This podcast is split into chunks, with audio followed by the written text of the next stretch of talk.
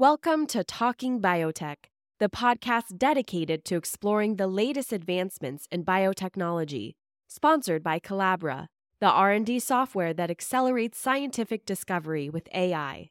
Each week, we'll dive into the latest innovations and discoveries with industry leaders and pioneers. Now, here's your host, Dr. Kevin Folta.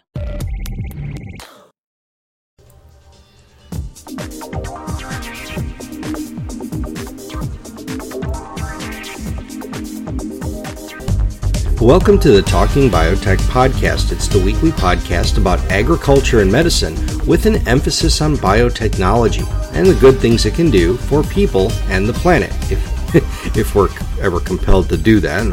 Um, yeah, I joke. Uh, my name's Kevin Folta, and today we're going to do something a little bit different.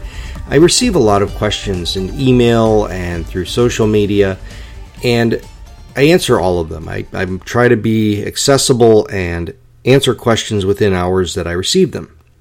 However, there's some questions that I get over and over again. And I think it's important to talk about these on the podcast because these may be on the minds and in the lips of many people who haven't felt compelled to write in. So I'll answer those questions here today in the first part of the podcast. In the second part, I speak with graduate student Samantha Arroyo, and Samantha is a graduate student at the University of Florida in the Plant Cellular and Molecular Biology program, and uh, was a student in my class. And Samantha's really sharp and will speak to us about the lawsuit against LaCroix and the allegation that their sparkling water contains cockroach insecticide components. Uh, we'll discuss the merits and the overwhelming weaknesses of that particular litigation. So, the first part of this is in dealing with uh, the questions that I typically receive. And I won't mention the names of people who sent them. I'll just, you know, keep this anonymous. But if you did send it, thank you. And I appreciate it. And I hope this is helpful. So, the first one is when you discuss biotechnology on your podcast, you rarely say the phrase GMO. Why is that? Now, that's a really good observation. Because it's a scientific podcast, I like to keep it scientific and precise. And if you look at the literature, you don't see scientists using the phrase GMO or genetically modified organism. It's a term of derision which has really been generated by a activist movement in a way to taint the technology or to make it appear as though it uh, has a yuck factor. Okay, this is what we're looking at there. It's important to notice how important being precise and how important specific language is when we look at all aspects of this particular discipline.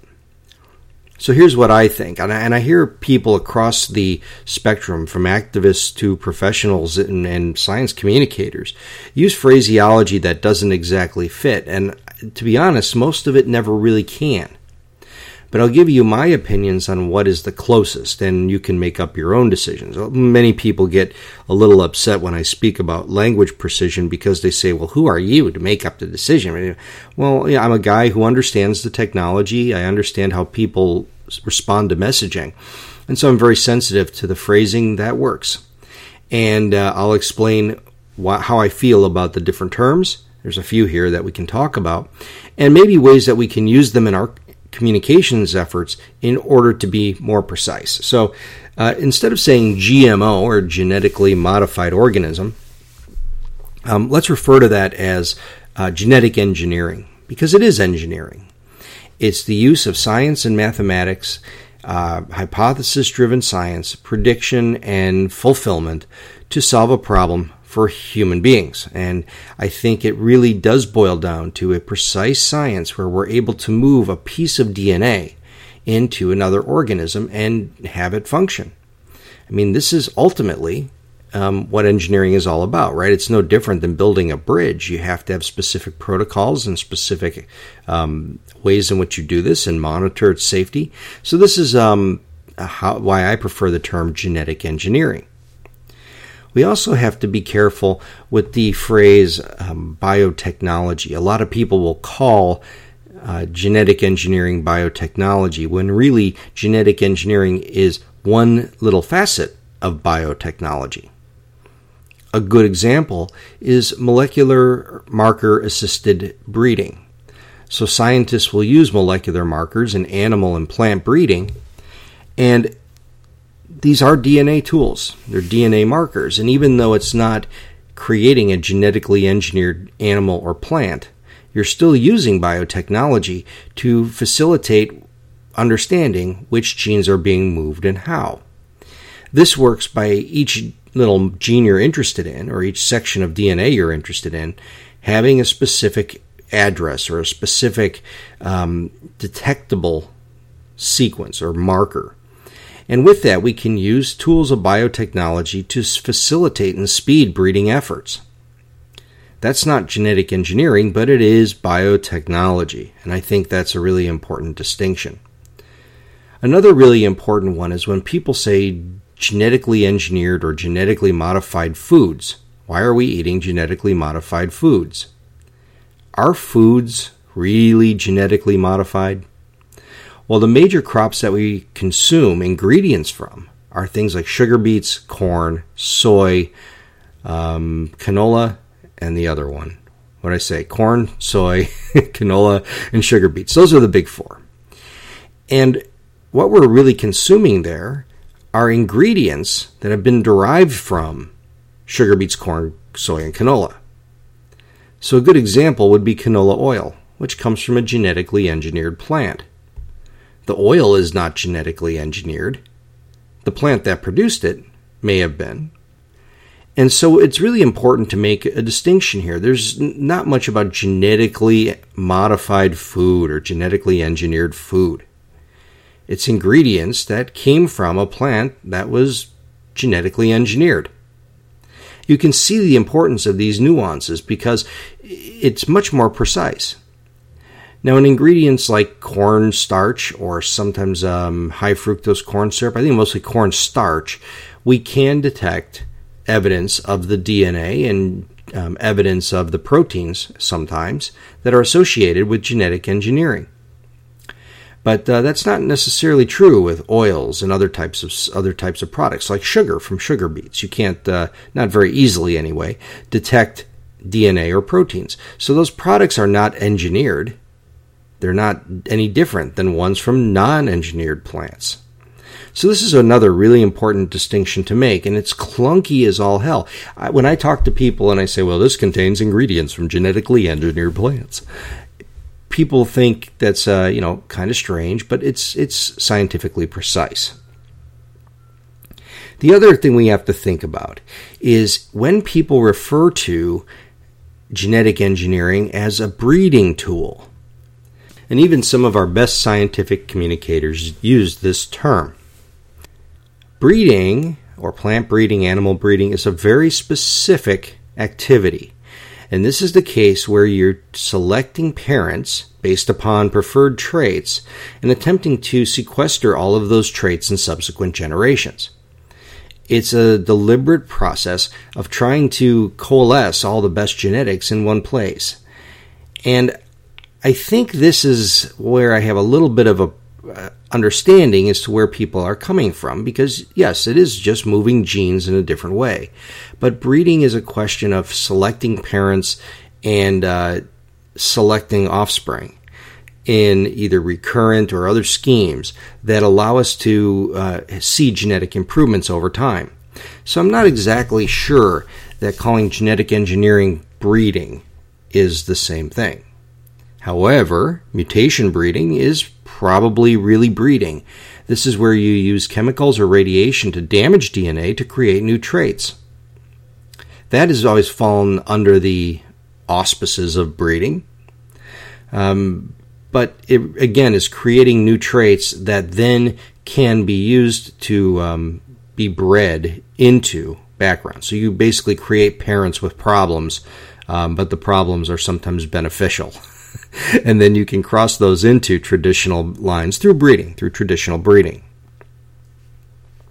So I like to think of all of these things, whether you're using genetic engineering or whether you're using traditional breeding, as genetic improvement. And all of these things fall under that particular um, umbrella. So let's go through the whole litany here. If you're talking about traditional breeding, using chemicals to induce polyploidy, so extra sets of chromosomes, which is commonly done, whether you're talking about mutation breeding, using the chemicals and radiation to create new traits, or more modern tools like genetic engineering, which really has uh, maybe two or three different types of uh, areas underneath it. You could be talking about transgenics, where you're moving a gene or genic sequences from one species to another, where you're talking about cisgenesis and intragenics, where you're taking genes and gene sequences from a plant that is sexually compatible with another and just moving that single gene cassette. In other words, you're moving a piece of DNA that could have been moved by traditional breeding if you had 50 years and $50 million. Instead, you're able to do it uh, in a couple years and for a much lower price tag. Um, that is still genetic engineering. The most precise and modern form of genetic engineering is this idea of gene editing. How do we talk about the language of gene editing? Well, we'll come to that in a minute. But gene editing um, is this very precise way of creating individual customized genetic changes, such as changing a single base of DNA in a genome. So, whether you're talking about gene editing, cisgenesis, transgenics, mutation breeding, induction of polyploids, making wild, wide crosses, uh, traditional breeding, all of these I like to call plant genetic improvement. Now, you see the problem right there is do you always make an improvement? And the answer, of course, is no. I would say a substantial amount of time you make something that's worse. And this is a this is why plant breeding is such a challenge plant breeders may plant 5, 10, 20, 100 acres of plants, especially trees, uh, from a population from across to find that one individual that is the next uh, elite variety. It's an expensive process and one that takes a substantial amount of resources. Now, I also talked about gene editing, which some people call genome editing. I like to call it gene editing because typically, at least at this point, the changes that are being made are being made in genes, and it's a way of editing a gene, just like you would edit a sentence or a word, changing a single letter to change the meaning or change the message inside that sentence. This is why I really like to refer to it as gene editing. Some people like to call it new breeding techniques. The problem with calling it new breeding techniques, or NBTs, is that it's really not new anymore. I mean, it's three or four years old, which means it's ancient in the eyes of scientists. Um, but you can see the problem there is that a new breeding technique is only new when it's new. And actually, the original new breeding techniques have now been replaced with newer breeding techniques, um, which aren't really breeding techniques, right? These are these are specific changes in DNA and um, not selection of parents, that kind of thing, and crosses. Um, this is genetic engineering, but it's being, being done with great precision. The other big term that's been used is precision breeding, which I like in a lot of ways, but this has been used to describe everything from marker assisted breeding to cisgenics. So it has, again, a little bit of vagary that comes along with it that makes it an impractical term to use. So you can see all of the issues we have here that new breeding techniques are not really necessarily breeding techniques, although they do create the same changes that breeding could create. it's a mess. But this is why the precision in language is most important, and where it's important for us to decide on what are the best terms to really relate our message. The next question is about golden rice. You're at 150 some episodes of your podcast, and you have yet to interview anyone about golden rice, which was one of the oldest examples of biotechnology engineering in traits for human benefit. Why is that? Well, um, years ago, back when I started the podcast, I reached out to the Golden Rice people because it seemed like a logical um, addition to the series. They weren't really excited to connect. Um, they actually were rather um, direct in telling me that they didn't want to be on a podcast, that they have all of their um, visibility um, and all of their media covered, and thanks but no thanks. And I was really taken back by that because this would have been a great platform for them because of the audience, which is really interested in biotechnology. Uh, when I went back and revisited this, they again, no interest at all in talking on the podcast, which is really a shame because this is a product that could have uh, really stood to create a lot of good, durable change. But I'm afraid that um, the way in which they're taking this on is is a little bit um, old school, you know, a little bit 90s. They're not exploiting the media that they could be exploiting to help develop a set of messengers that were uh, primed and educated and ready to help promote their message. And I think that was uh, one of the, it, it, really is a downfall um, of the Golden Rice story. I, I, wish that they would have come on. Um, at this point, I won't have them on. I don't really have any interest in them at all. Um, I'll spend my time with folks like James Dale who are using beta carotene enrichment of things like bananas. I'll spend time with the uh, soybean folks who are doing this. Um, you know, if, if, Golden Rice wants to talk, we'll do it. But um, you know, it's been 20 some years since they've had a product that hasn't yet really hit the market.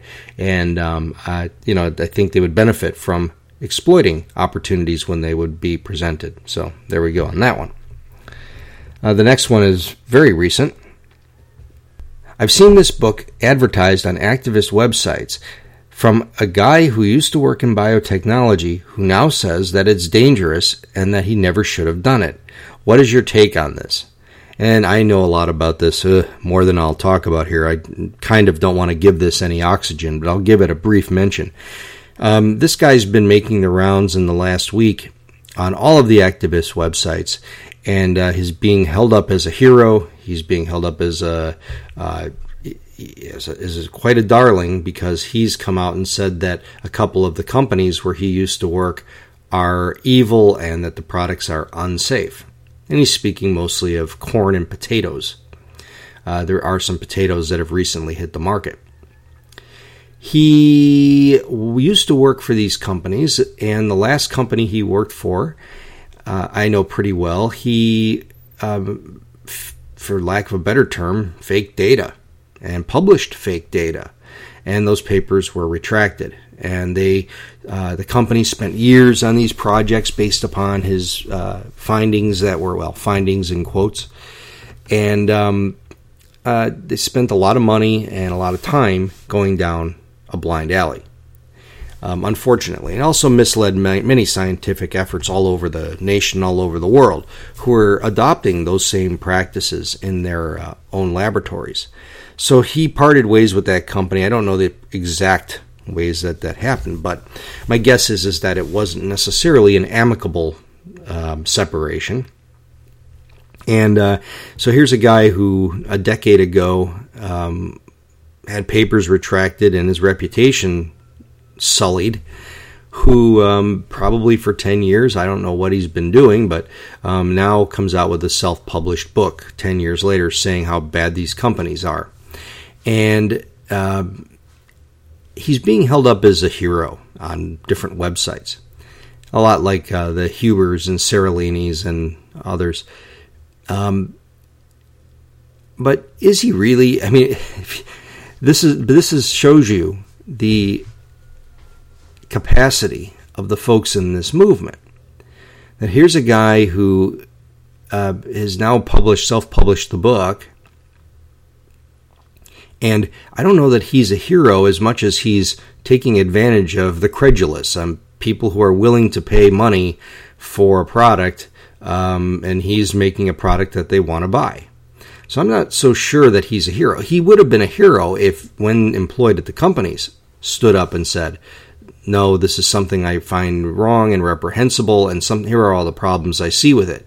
And I'm going to put my career at great peril in order to stand up and do the right thing. That's a hero.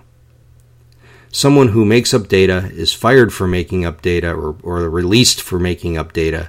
Uh, I don't know what the details were of that separation. Um, and then 10 years later writes a book that confirms the desires of an activist set. I don't know that that's a hero. I, I, kind of feel a little bit the opposite, but Um, he'll enjoy a long life now of well paid uh, uh, events where he's carted around the country and globe, uh, talking at conferences and sharing his story about how bad this technology is. We've seen it with uh, Thierry Vrain, uh, Don Huber, um, Seralini, Wakefield, um, all these folks who uh, have uh, views that are not shared by the scientific consensus, yet find a home and a very welcome uh, place inside the anti GMO movement. So, good luck to you. Um, the next one How do you feel about the substantial award that was provided to the groundskeeper because he says he was given cancer by Roundup? Um, I got a, this one a lot. Um, I have a lot of feelings on this one too, but first of all, you know, it's it's really unfortunate that Mr. Johnson has the disease. Um, I'm really uh, sad that it's terminal because when you see him interviewed or see him with his family, you really do see the pain they're all going through, and, and my heart goes out to him. Um, I do hope that he gets to enjoy some of the award, and um, in, in, hopefully, if he finds remission, uh, lives a very long and happy and healthy life. Um, it really is heartbreaking to see anyone wrestle with this kind of disease. However, um, how how do I feel about this whole thing? I, I, don't know that I like the idea of twelve people or whatever number it is in a jury uh, deciding if science is true. I'm a little bit uncomfortable with that. If I have a, a panel of peer reviewed, or you know, let's say a panel of scientists who are well trained in the science, um, and they're sitting down and deliberating the evidence, there you can come out possibly with some sort of synthesis, and even that is going to be a little bit tricky. You know, scientific consensus is a very good thing and a very sound thing, and that's backed up by by dozens or hundreds or thousands of pieces of evidence. Should a jury be able to overturn the scientific consensus? A jury of 12 lay people? Uh, that's where it really starts to become problematic for me because juries, uh, by their nature, uh, can be manipulated by attorneys. And attorneys, you know, who can really create this uh, victims and villains kind of uh, scenario, can tell a story that's extremely compelling and uh, and can really uh, sway a jury one way or the other, and especially if a jury lacks strong personalities that are willing to um, put their own personal feelings on the line and really talk about here's how this needs to happen. Um, juries can can be kind of malleable, and we've seen that throughout history. It, it's not a bad system, but it's the best we got, and it does make mistakes. All I can say is that what this jury concluded and again, I wasn't in the room. I didn't see the data. I didn't see the evidence. And maybe the jury's right.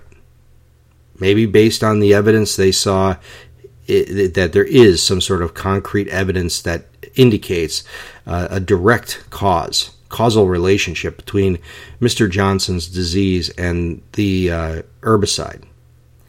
However, that is completely contrary to what we know from the scientific consensus and from the literature on this disease and the literature on the uh, herbicide.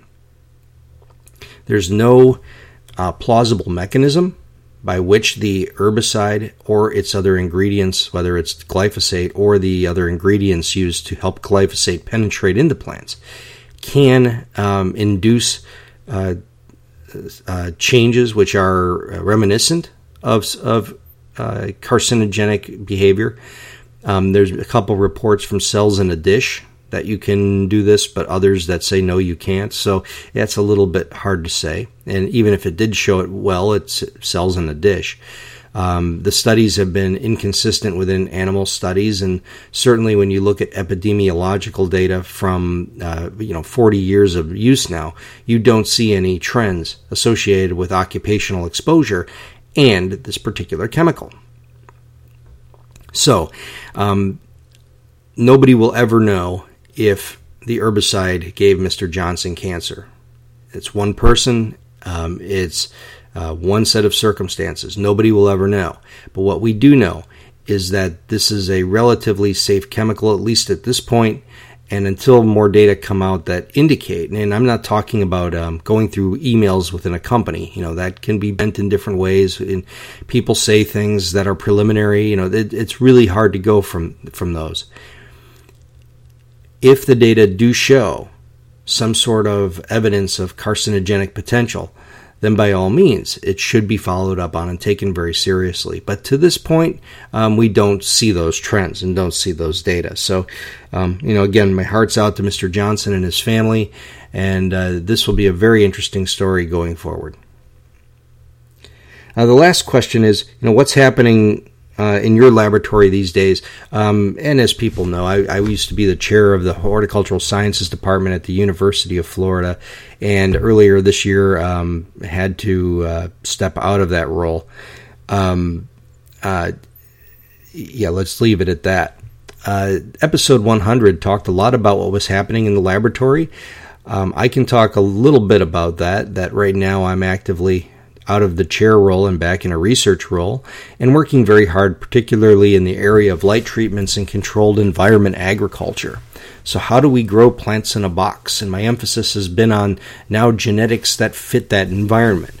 How do we come up with new plant types that perform very well in those contexts. And that's just done by a lot of screening and a lot of evaluation and uh, some plant breeding. So that's coming uh, in the near future. And it's been nice to be in the lab. I've got a great group, uh, work again, as always, with the best scientists in the world. Uh, outstanding postdoc, two great grad students, and a few other undergrads. It's a small program because I haven't been writing grants. I've been working towards a departmental mission, and uh, kind of sacrificed my own um, program to do that. Um, now I'm back uh, in the laboratory full time, and uh, and hopefully things will change there. So so if you win the lottery and like to support a good cause, um, send your checks as unrestricted gifts to the University of Florida with my name on it, and um, uh, fund some good science and, then, and outreach. We do a lot of that too. Um, the last question I'll deal with here is uh, I hear that you are no longer participating in the GMO corn project. What happened there and why are you currently not involved? Um, it's a long story and I, it's been talked about elsewhere, but briefly, you know, three years ago, I embarked in this project with um, the folks over at Biofortified. Uh, we raised a lot of money. We uh, spent a lot of time getting the project together and designing the experiments. Um, uh, it went nowhere after the kits went out. And it was really disappointing to me, and I pushed them very hard. Let's do this, let's do this.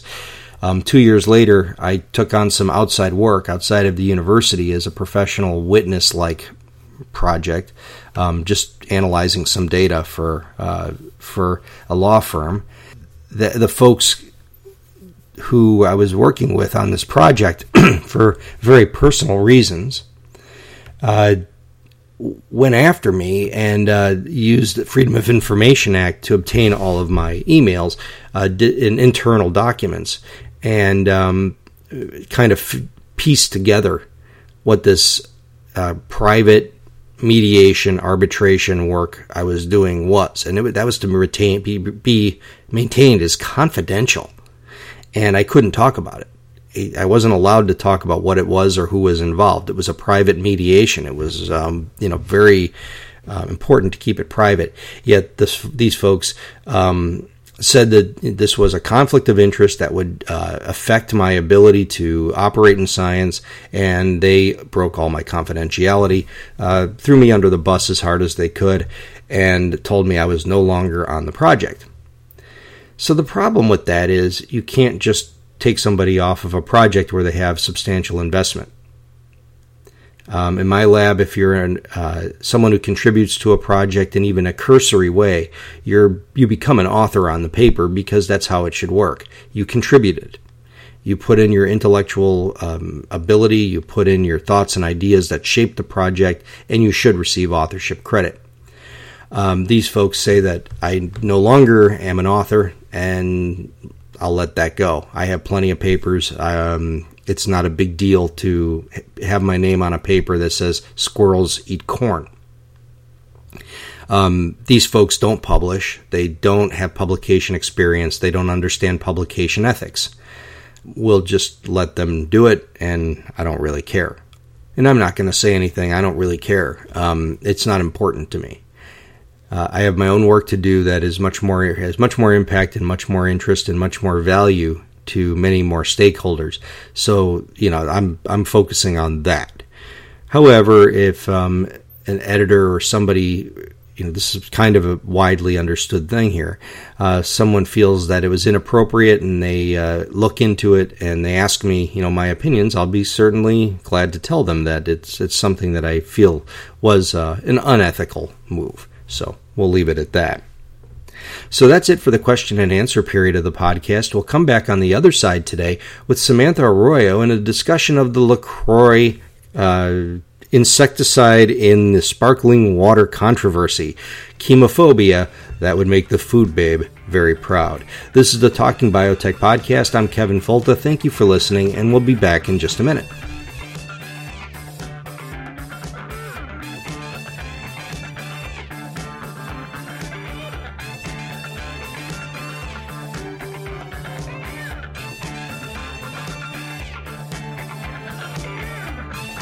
Hello, Talking Biotech listeners. This is Nick Saik from Know Ideas Media.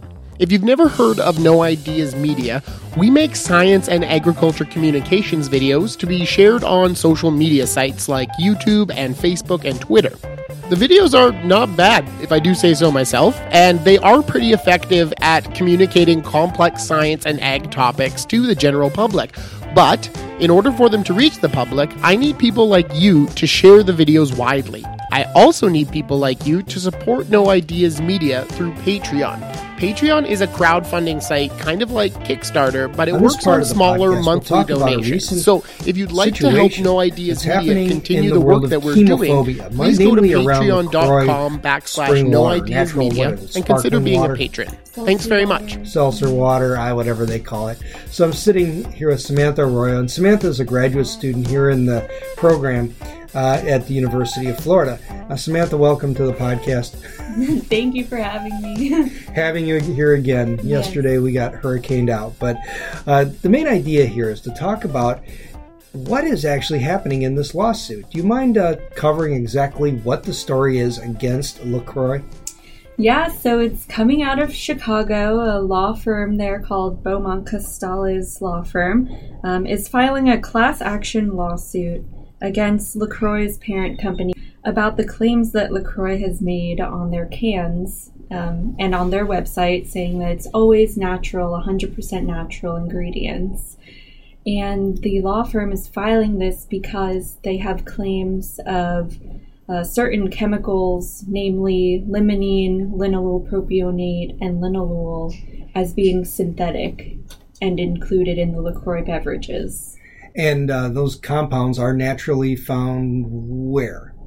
So, in quite a few many plants, uh, they definitely occur naturally in basil, which is a species that I'm working with, but it's found across citruses, mints, even some woody plants like rosewood, green tea, ginger, lots of things. Like the flavors that might be found in LaCroix sparkling water. Pretty much. well, this is interesting because uh, I know that you know we study um, linalool quite a bit. That's a really important one. I always say it sounds like a tool in the Three Stooges, is a surgical tool. linalool. Um, so linalool uh, is one that we study all the time because it's a really important uh, flavor in the domesticated strawberry, or actually in the octoploid strawberry, the commercial strawberry, um, not so much in the wild ones. And it was is believed that that's part of the domestication process of strawberry was the selection of linalool. Pretty cool. But where do we find some of these other ones specifically? Uh, so, limonene is responsible for that citrusy kind of smell, and it's found in naturally in limes and lemons and even basil, but it's definitely found in things like cleaning products and candles that smell lemony, like, Yeah. just like the name suggests. And linalool is also found in those natural plants like the strawberry and the basil that I'm working with, but uh, it's pre- both of these are pretty much very common natural flavorings.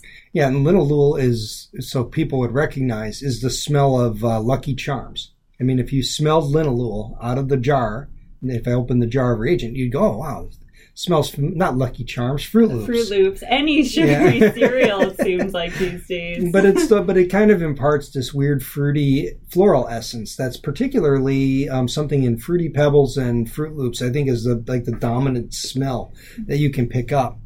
And so uh, when you look at this in terms of a lawsuit, how do you feel about that in terms of you know how have people been injured but because of a synthetic, well, if there is a synthetic, the company says that these are natural compounds um, that are sourced from natural sources, meaning some company isolates uh, linalool and the other ones. Um, that someone's claiming that there's some sort of injury from getting the synthetic version over a natural version. And how much injury do you think is possible because of that? Well, I think it's pretty bogus claims. Definitely no physical injury coming from any of this. Uh, it seems like maybe they're playing on, you know, the consumers being duped into something that's synthetic, but I don't even, I wouldn't even go so far to say that that's the case. Yeah, they would have to say that they were tricked into paying more for natural, right? I mean, that's one possible way that if I was there, if I was the attorney in that class action lawsuit, that's kind of the only leg you have to stand on is some sort of monetary da- damage that would be uh, due to being sold something natural at a higher cost. But I don't think that Lacroix is that much cheaper or more expensive than anything else. I would say it's pretty comparable to sodas. yeah whatever's out there. And I drink the Walmart water. It's all like the Walmart sparkling water is 100% unnatural. and they stand on that very proudly. It tastes like synthetic craziness. So overall then, so tell us a little bit about your research. What exactly are you studying? So right now, uh, my thesis is centered on creating molecular tools for the applied basil breeding program here at UF. And a very desirable trait of basil is its flavor and its aroma. So, right now, I'm trying to um, create a method using our analytical machines to really quantify what good basil flavor means, broken down into these different compounds um, and then see if we can implement that as a breeding tool for our inbred lines. Mm-hmm. So, how much of it is? So, what are the dominant ones in basil? I, I think is eugenol is the big one. Yes, eugenol, uh, eucalyptol, linalool is actually shown in very high amounts in our basil, although it doesn't really smell fruity. Yeah. Um, but I, so I work with that, and then limonene is one that's showing up in our inbred lines that we want to kick out pretty much. Okay, so if this class action lawsuit falls through with LaCroix, this uh, law firm can sue Basil. what it seems like if the logic follows. yeah, going after Big Bear, Big Basil. So, Samantha, tell me in a nutshell, should people be concerned about these flavor compounds? Definitely not. These are things that you've probably already eaten time and time again they're there in trace amounts, and they're the same compounds that you'd have on your in your basil, in your pasta sauce, and in your Fruit Loops.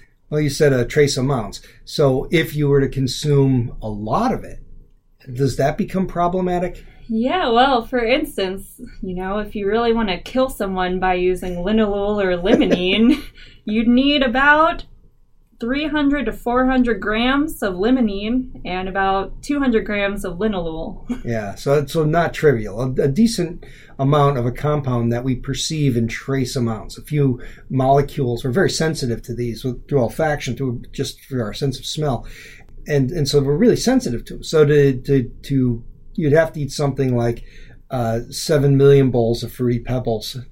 yeah, you'd have to really have your own death wish yeah, and you, fulfill that. you'd be overcome by sugar long before the linalool would get you. The other big question is what does natural mean according to FDA standards? And do these compounds really, even if they were artificially synthesized, do they conform to those natural um, requirements? Yeah, so natural is definitely one of the most commonly found labels on our food, but I think that we have a gross misunderstanding of what it means at the consumer level. The FDA considers the term natural to mean that nothing artificial or synthetic has been included in or added to the food that would not normally be expected to be in that food. But this statement doesn't regard any food production, processing, or manufacturing methods. So it simply is is the ingredient naturally occurring or not? Gosh, that's weird. Because if, if I gave you um, a taste of synthetic linalool or naturally occurring linalool, could you tell them apart? Absolutely not. And if I gave you a sample in a test tube and you went back to your million dollar machine in your lab and pumped it through, could you tell the synthetic one from the naturally occurring one? Not at all. And you know, would you use the synthetic one to even calibrate a machine so that it would identify the synthetic one? Yes. or the natural one? Right. Yes that's the the common method. Yeah so so it's kind of a it's kind of a weird hocus pocus and unfortunately this kind of um, lawsuit has some negative sides to it. Like what do you think are the negative sides of this when you look at the public perception and acceptance of science it seems to put a lot of distrust on companies and science and chemicals out there um, that when you break it down into logic, it doesn't really make a whole lot of sense. Yeah, they, when they say that your your drink contains cockroach insecticide, which is what it said, because linalool is a pro, is a is an, an ingredient that works as an insect repellent which may be why it's in fruits and flowers and leaves because they may be compounds that actually do a good job at attracting, say, a pollinator or a seed disperser, but maybe have effects at repelling an insect. So that that's kind of cool. But yet here it's playing into chemophobia uh, to scare people away from good, healthy food, and in this case, a, a rather neutral beverage. That's exactly right. That's exactly right. Sometimes people forget that just because a food might have a non dietary use doesn't mean that it's not safe or, you know, we're all still eating chocolate and grapes, even though those things could kill dogs. Right. You know, it's something along those lines of logic. It's, it's very true. And it's also the same as like most insecticides contain water. Yet water is not an insecticide, right? So you're, you're, you're picking at the ingredients in the final concoction to vilify the uh, product itself or the compound itself. Yeah, I'm almost surprised that the Beaumont Costales law firm didn't claim the water was unnatural in this case too. That's right. It kills people every day in one way or you know, bathtub drownings at all time high. Well, Samantha, if people wanted to learn more about what you do or follow you on social media, um, where would they find your? Uh, where would they find you? Yeah, so I'm currently on Twitter, and my Twitter handle is at sr underscore arroyo a r r o y o, and then um, from there you can follow me on my blog about science communication and these topics. is currently a longer article where I go a little bit more in depth about the Lacroix lawsuit and the science behind the claims and that's at herbygirlscience.weebly.com. so Herby Girl, could you spell that? H E R B Y G I R L. Okay, so just yes. like it sounds. Okay. Yes. yeah, thank you so much, Samantha. Come back and talk about something else sometime, and we'll definitely keep an eyeball on your blog. Thank you very much. Thanks for having me.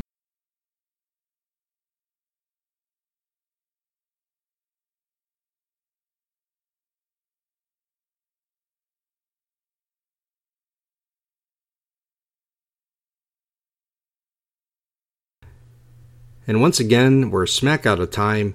Uh, may all the chemistry in your world be right, to borrow a term from Joe Schwarcz, um, the great Joe Schwarcz. Um, and thank you for listening to the Talking Biotech podcast. Write a review, tell a friend, um, maybe spray paint this on an underpass, uh, talkingbiotechpodcast.com, as we uh, encourage you to exploit the older, more primitive forms of media in the days of modern digital technology um, a large number of uh, vandals, vagrants, and others who, gang members, things like that, uh, don't necessarily look to the internet first, and that underpass that you deface may help expose them to the modern concepts in biotechnology and spark their interest in higher uh, um, ventures. At least I think they probably are. Thank you very much for listening, and we'll talk to you again next week. Thank you for listening to the Talking Biotech podcast. Send your suggestions for guests, comments, or questions to talkingbiotech at gmail.com. Please write a review of this podcast on iTunes and recommend it to a friend. More downloads help us reach a wider audience with science.